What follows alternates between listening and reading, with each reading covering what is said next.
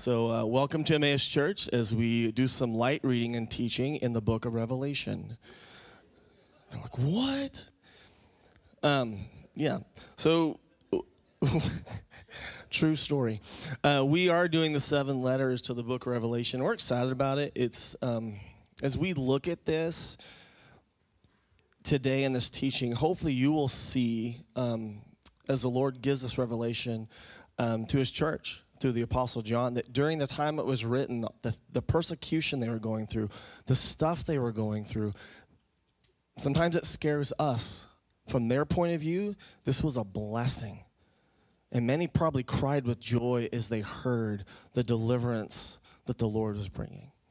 Um, as we as we look at things today, and we're going to be in Revelation uh, two eight through eleven, and um, one of the things that we're gonna we're gonna touch on is fear.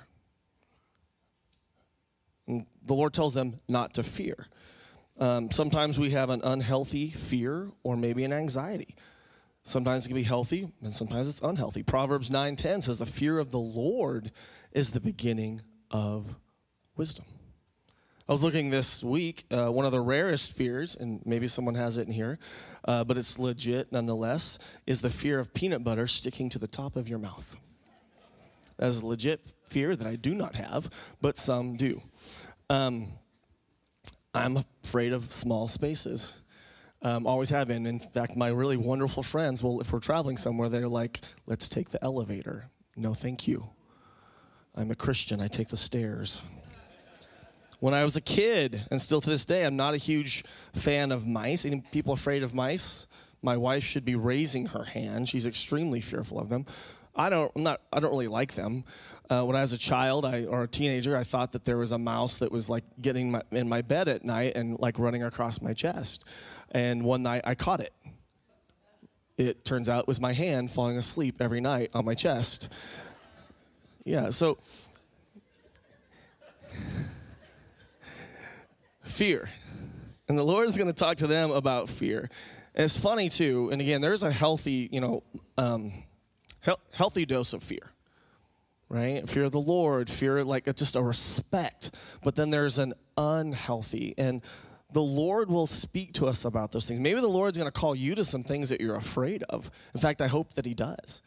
Um, it's funny if someone would have known me in middle school, especially growing up or in elementary school, I was petrified to do any public speaking. And it's funny when the Lord says, Guess what I'm going to call you to do? And one of the beauties of is you into your calling, you realize like this is not this is not me. This is the Lord.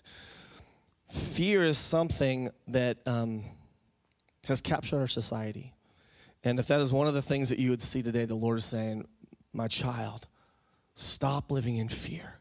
Stop living in anxiety, and taste and see that the Lord is good." Read with me in Revelation 2 8 through 11. To the angel of the church in Smyrna, write These are the words of him who is the first and the last, who died and came to life again. I know your afflictions and your poverty, yet you are rich. I know the slander of those who say they are Jews and are not, but are a synagogue of Satan. Do not be afraid of what you're about to suffer. I tell you, the devil will put some of you in prison to test you, and you will suffer persecution for 10 days.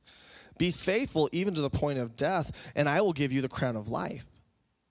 He who has an ear, let him hear what the Spirit says to the churches. He who overcomes will not be hurt at all by the second death. Let us pray.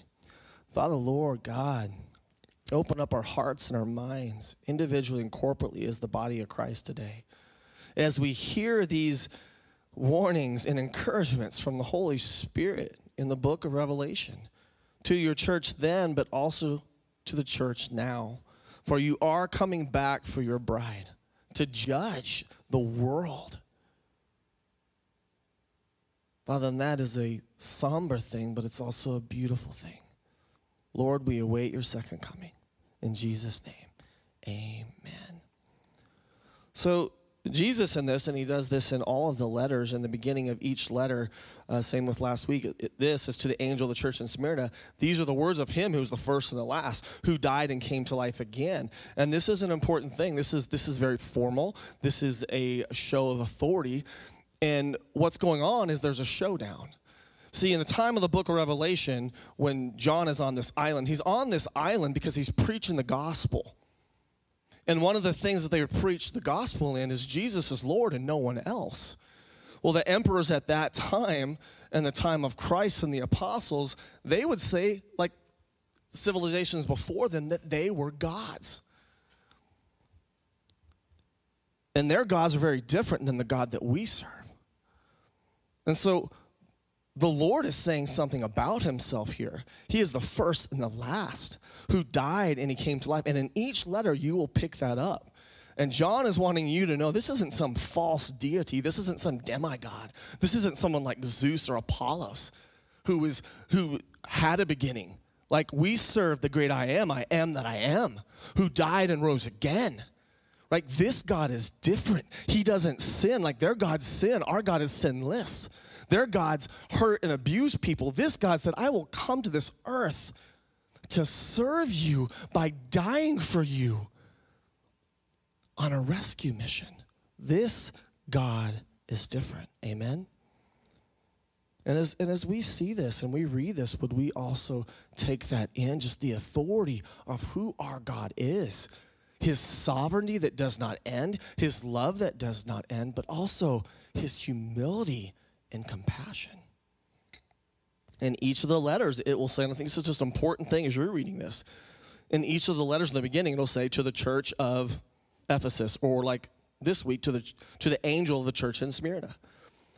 There is a little bit of a debate among Christians. Does this word angel mean messenger or bishop, which it can, or does it mean angel? And I think that's an important thing for us to look at just in the beginning because you might be asking that same question like, okay, who are these angels? It very well could be that he's saying, hey, to the leader, to the bishop of that church, I'm writing this to you. It very well could be to the angels. Why is this important? First of all, Christians disagree with this definition, and it's okay. And some of you might be looking at this as well and say, okay, what is this? So I just want to point this out. In our leadership, we do believe in angels, we believe in demons and principalities. However, we don't worship angels or the supernatural, but we do serve the God of the impossible and the supernatural. Do we understand that? And whether it's angels or whether it's bishops in there, depending on your translation, it really doesn't change the fundamental truth of each letter. Does that make sense? But I do want us to understand as we look at these things and we go through our own season of light and darkness in this world, that we would understand Ephesians 6:12. For our struggle is not against flesh and blood, but against the rulers, against the authorities, against the powers of this dark world, and against the spiritual forces of evil in the heavenly realms. So, what it means, whether that's a bishop or whether that's an angel, guess what? There's spiritual forces going around us that we can't always see, but we better recognize and fight the right battle whether it be raising your kids, whether honoring your marriage or your singleness or your business or whatever it would be, that you would say, I am going to pray in Jesus' name and I'm going to fight this spiritual battle. All throughout the Old Testament and the New Testament, God's people are called to intervene through the discipline of prayer. And understand, like was there looking at the book of Revelation, they're understanding that God is coming back to judge the world. They understand that the Lord is coming to turn things upside down. Prayer and a heavenly perspective isn't crazy or weird, it's essential for the faith. And I think something that's, that's re- we have to be careful with. In our day and time, we just don't have time to pray. We don't have time to intercede. We're way too intellectual sometimes, and I know that sounds weird for you intellectual people, right? What I was saying is like, does God use that strategic? Absolutely, but may we hear from the Lord.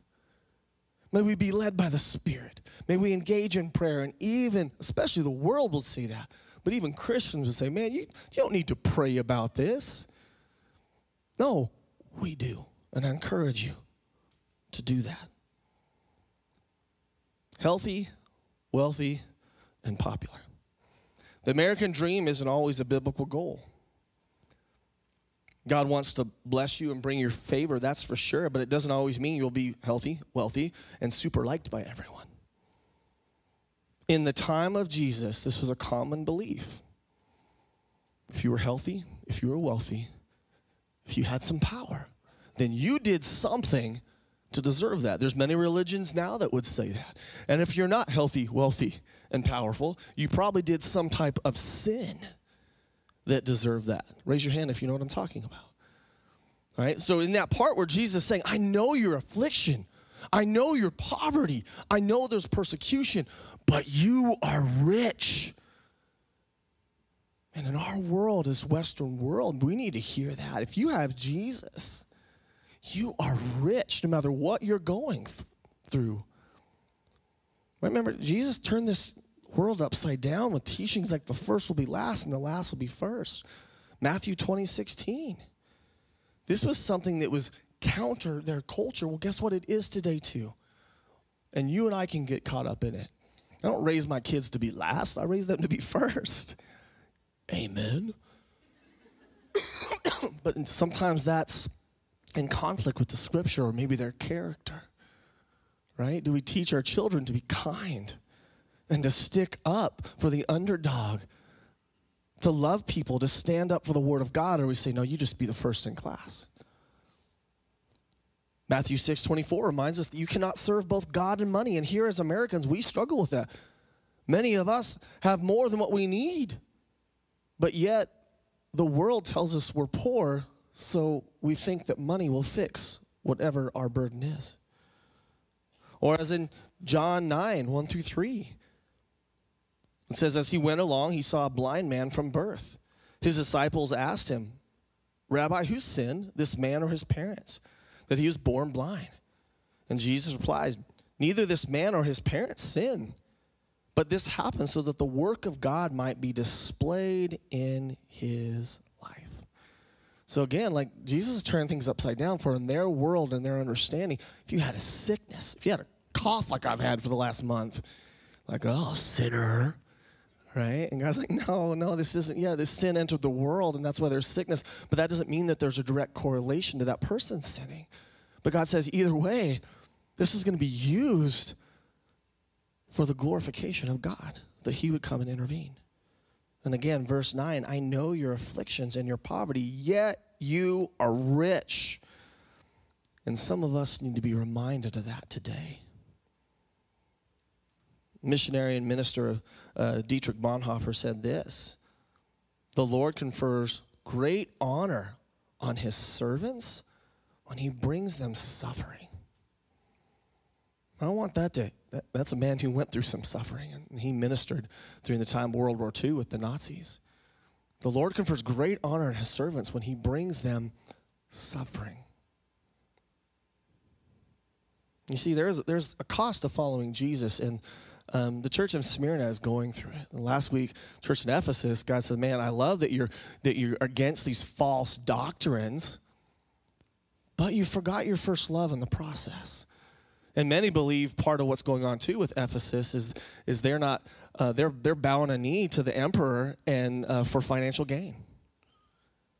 And God reminds them, you, you forgot your first love. And here you have this other church that's, that's honestly struggling. And Jesus, let me remind you, you're rich. For there is a cost to following Jesus. And even in the church in America, and Pastor Michael and I, we want to, and our elders, we want to see this church grow, absolutely, but not at the cost of forgetting the cost of following Jesus. And even in the church, just because we're healthy, just because we're wealthy or doing well, doesn't mean we're walking in the Lord. So there's many things that we put before us to test those things because we don't want to walk without Jesus because we know that it always brings death. So to the believer, Jesus says, take up your cross. Matthew 16, 24 to 25.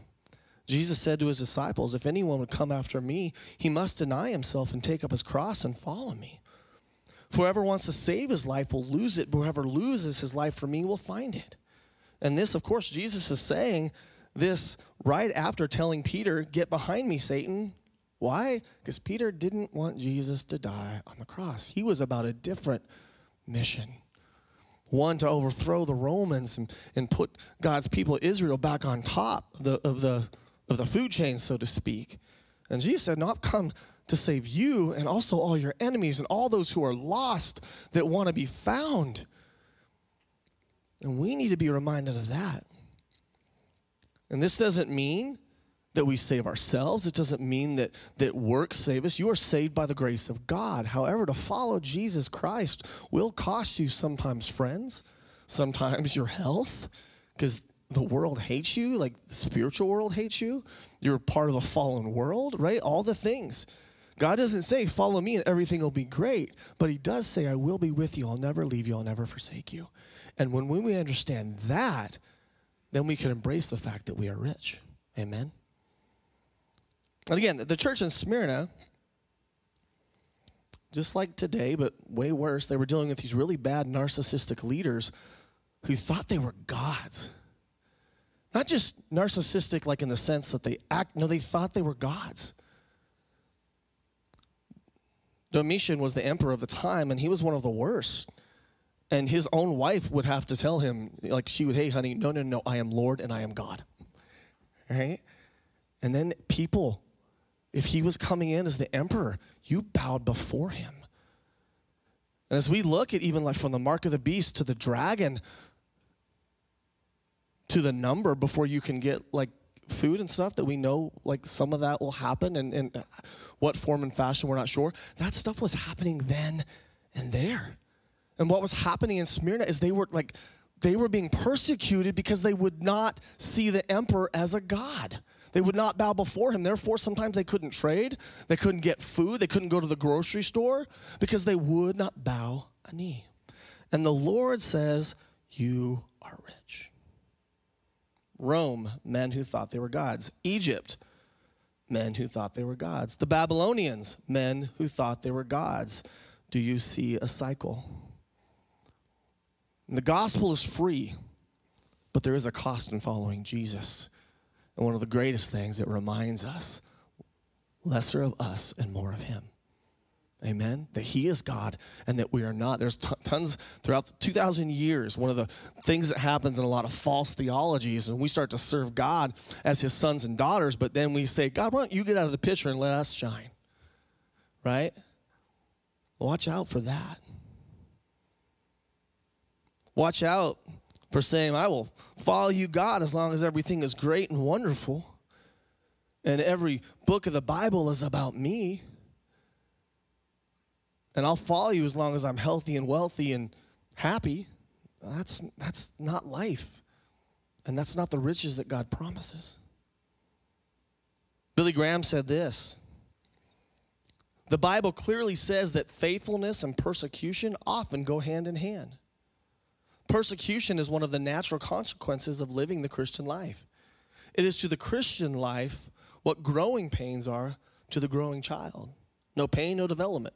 No suffering, no glory. No struggle, no victory. No persecution, no reward.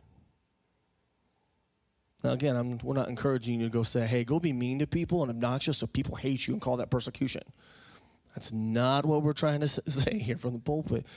But as you're in a world just like back then, and you live your life in a way that you don't have to always be first.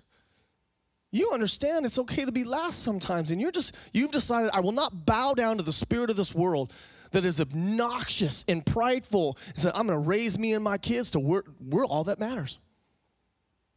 In fact, parents, I would encourage you do not raise your children this way. It will not have a, if we think that society has a bad outcome of that, well, more will come. Until we decide no longer will we raise our kids in this way. Amen? Or how about if you're in any type of authority, a parent, a husband, a business owner, a wife, a mom, Jesus says, don't be like the Gentiles and lord your authority over people. Be a good leader, don't lord it. This was radical teaching. How about to forgive and turn the other cheek? We live in a world that becomes more unforgiving, and sadly, Christians are right along with it. Can't talk to that person, can't be in that room, can't go to that church. Oh, can't walk down, down that aisle. You know, they, they looked at me weird, you know, or whatever it would be, right? And I know it's, it's way more serious than that sometimes. You just start walking in forgiveness and restoration, and people will say that you're just a doormat. Start living as if sin can be forgiven and you can be transformed.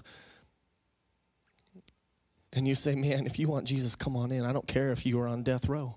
Come on in. I don't care if you really hurt some people and deserve some jail time. Come on in. I don't care if you have some addictions. Come on in. I don't care if you have no addictions. Come on in. You want to follow Jesus? Come on. 17 years ago, when we were looking at planning this church, and they said, You know, what's your target audience? And we said, People. And like, no, no, no, no, no. Seriously, who are you going to target? We're like, people that need Jesus. Like, I don't know if that's going to work. New Testament church taught every human is created in the image of God and absolutely transformed the Ro- Roman Empire so much. The two things they taught that every human, whether you like him or not, is created in the image of God and that no one is God. This was dangerous to the Roman emperor because it was a contagious religion of orphans, widows, and women. And God was using it, and it was radical. The fact that this God would come to forgive and not use and torment like the gods of the Romans. That this God was sovereign and good, unlike the false gods of the Romans. Sometimes counting the cost, just like 2,000 years ago, is important now.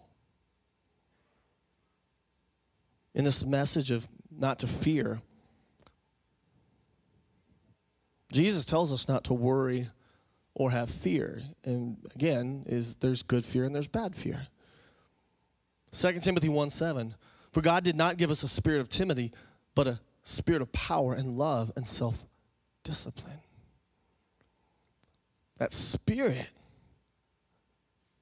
of fear is different than having, you know, like my oldest daughter's 16, and one of the things we want to teach her is to have just some reverence for the car that she's driving because she could hurt herself or someone else. That's that's a, we pray she'd have more of that. we're like, right?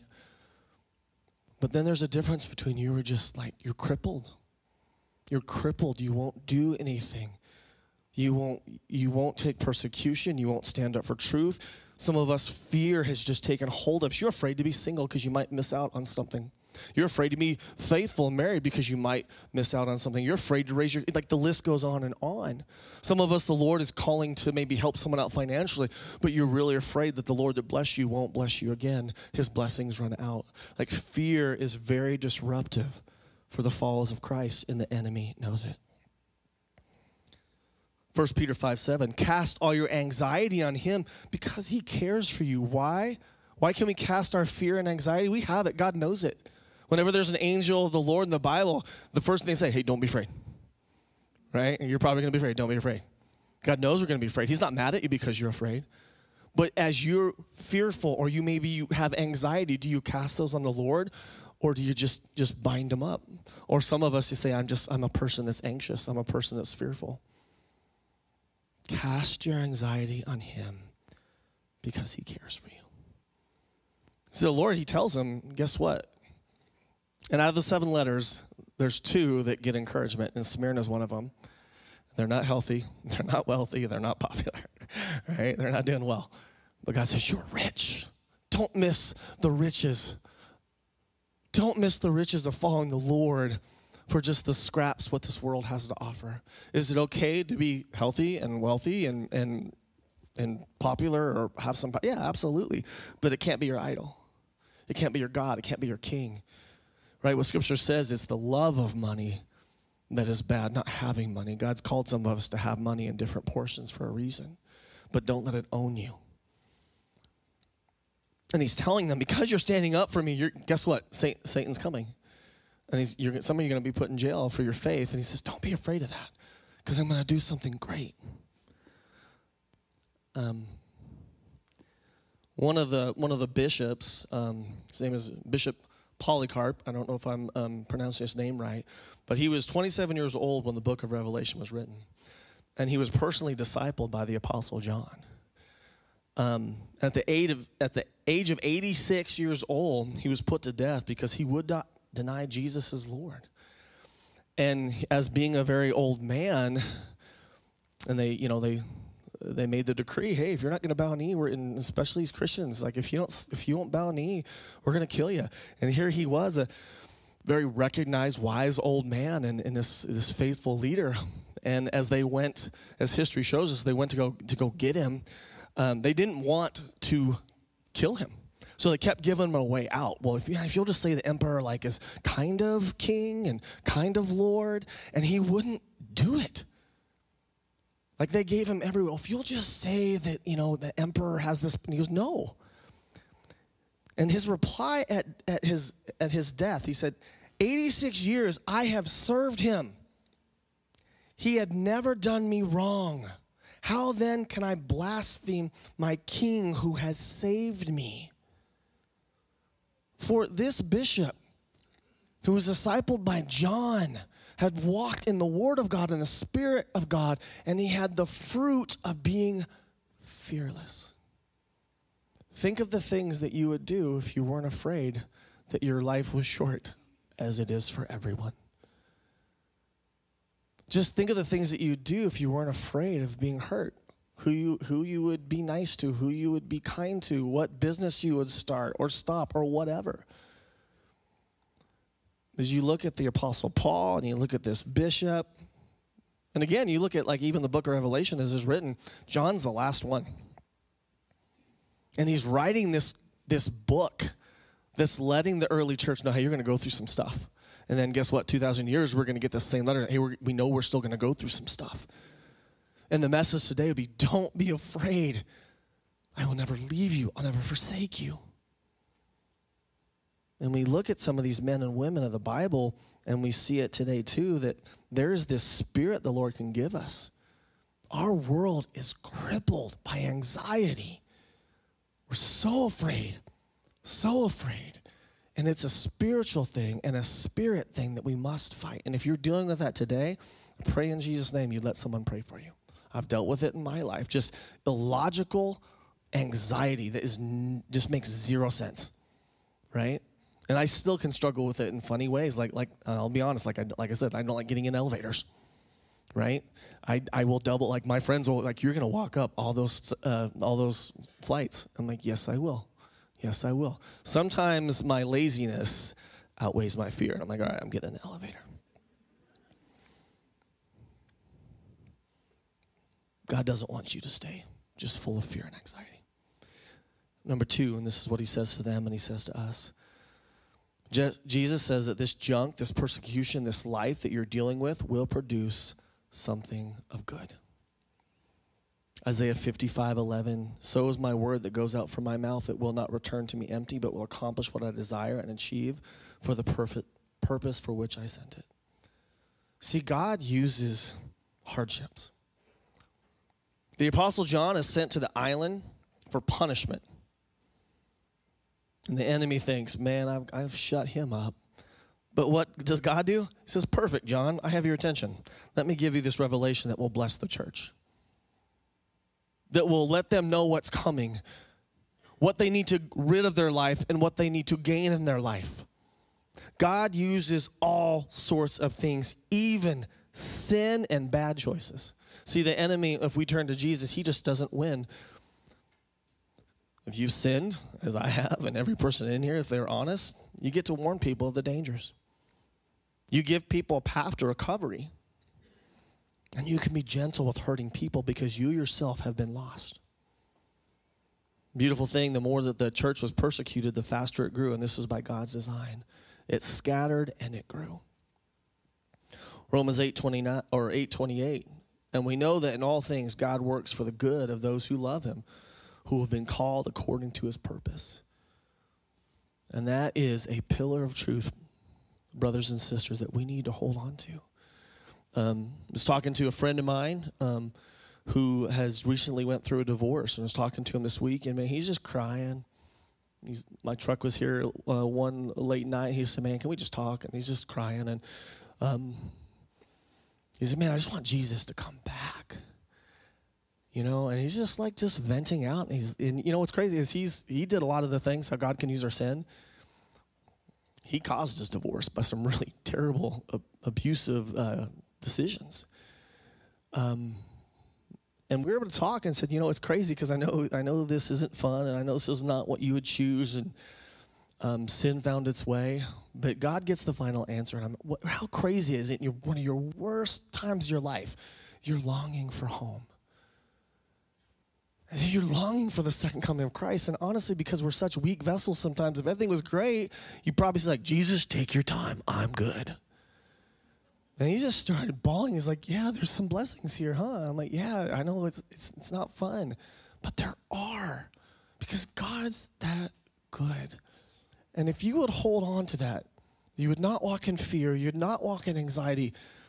Doesn't mean you're not going to be tempted to, doesn't mean you're not going to fall into it, but you'd but you'd refuse just to take it, right? You would say, I need prayer. Brothers and sisters, I need prayer. Brothers and sisters, I need the truth of God in me. Right? And then we would also hold on to the truth to say whatever we're going through, God's word will not come back void. If we walk into this word, fruit will come. Just like the apostle John who writes this, right? The apostle Paul Satan thinks he has his way. I'm putting these apostles in prison, and they're like, this is right where we want to be. And he writes three quarters of the New Testament. There are too many times when we let the enemy have his way in our lives because we just don't submit to God in this promise. He works the good in all things, even the things that you chose to do. Third thing as we close today don't bend a knee to the world. Out of the seven letters, two don't get a rebuke. And Smyrna is one of them. They're not rich. They're not healthy. They're persecuted. They're not doing well. Their numbers are small. But God says, Man, you're rich. And that's because they won't bend a knee to the world. And for us, it's those afflictions of the United States. Some of the blessings have become also idols for us. Everyone puts themselves first. Don't bend to that. It's not good for you. It's not good for your kids. It's not good for your neighbors. Everyone turns a blind eye to make a buck. Don't do it. Don't do it. No one tells the truth anymore. Everyone worships sex, money, and power. Don't bend to the spirit and the emperor behind those lies. Amen. For Philippians 3:20, but our citizenship is in heaven and we eagerly await a Savior from there, the Lord Jesus Christ. And that's something that um, there are some good things here, right? I love my wife, I love my kids, I love the church, um, and all sorts of other things. But as we go through that rhythm, something I pray for, and, and many of our leaders pray for, and other men and women throughout the world that love Jesus, Lord God, give us a heavenly perspective when we see pain or we choose pain, would we, would we choose the way of the Lord and that would wake us up? You're going through pain. Don't let the enemy just take that. Let the Lord use it and give you a heavenly perspective. Sometimes you and I, we get way too comfortable and we forget this is not our citizenship. This is not our forever home. And we've gotten too comfortable and got off mission. Verse 11 He who has an ear, let him hear what the Spirit says to the churches. He who overcomes will not be hurt at all by the second death. And I'll read that first part again, and it would just it would permeate to us today. He who has an ear, let him hear what the Spirit says to the churches. What he said 2,000 years ago, but what he still says now. As the worship team comes up, um, three questions. First question Are you struggling with fear and worry? And statistically, 80% of us are right now. Statistically, 80% of us are struggling with fear and worry. And God knows it, and you know it. But the question is, what are you doing about it? Are you asking for prayer? Are you ask, asking for counseling? Are you asking for truth? Are you casting your cares on the Lord and His bride? Too many of us have just, like, our identity is this I'll always be a worried person, I'll always be in fear, I'll always be a glass half empty because at least then I'm not disappointed. That is fear and worry in an unbiblical perspective. And our prayer today is that you would repent of that, ask prayer for that, and cast your cares on the Lord, and you'll see that He does draw near. Number two, are you carrying your cross and following Jesus?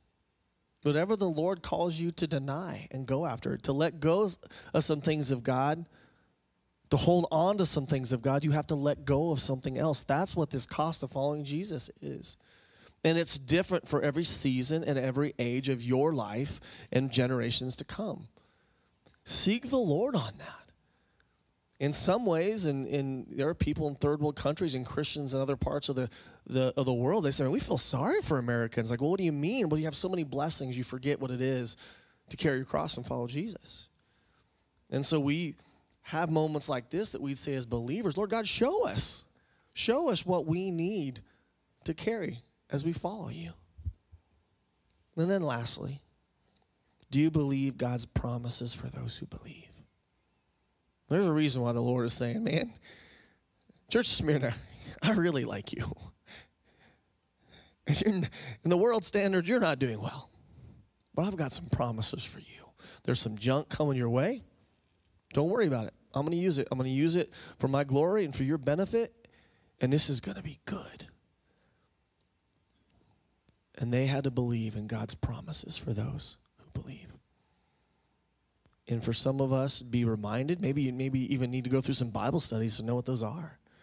You know be discipled by somebody like i didn't even know those. Oh those that's a promise from the wow that's awesome. For some of us our prayer would be the lord would give us a new heart and a new spirit. Amen. If you guys can stand we're going to close in prayer. Uh, there's communion in the back. If you'd like to take part in that and there'll also be people that would love love to pray for you Father, Lord God, you are good. God, I pray in Jesus' name that you would um, give us even a greater glimpse of your glory, your love, your redemption, and your plan for each of us. That we would draw near to you, Lord God. We know that, that fear will come. We know that anxiety will come, but it doesn't have to own us, it doesn't have to mark us, it doesn't have to be our identity. And I pray in Jesus' name that we would truly cast our fear and anxiety on you and come to the to the Father, Abba Father, which is Daddy. That we would count the cost and follow you, whatever it would be. And that counting the cost just means that we're letting go of lies and sin and junk and the ways of this world and holding on to the promises and truth of the kingdom of God. And in that, Lord God, through the Bible, through your word, but also through your Holy Spirit, write your word on our heart. On every adult here, every child here,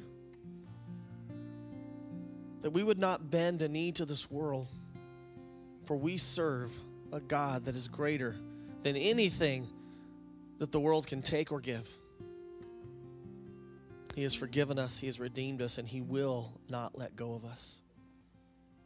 Fathers, pray for your church that we would worship you this morning in spirit and truth and find the loving arms of our Father who runs to our rescue he did not come to this world to condemn us, but to redeem us. And for those who have an ear, let them hear. Let them receive. With money that they cannot buy, and nothing that they can do other than say, Yes, Lord. Yes, Lord, we receive your promises. Holy Spirit, move among your people. In Jesus' name.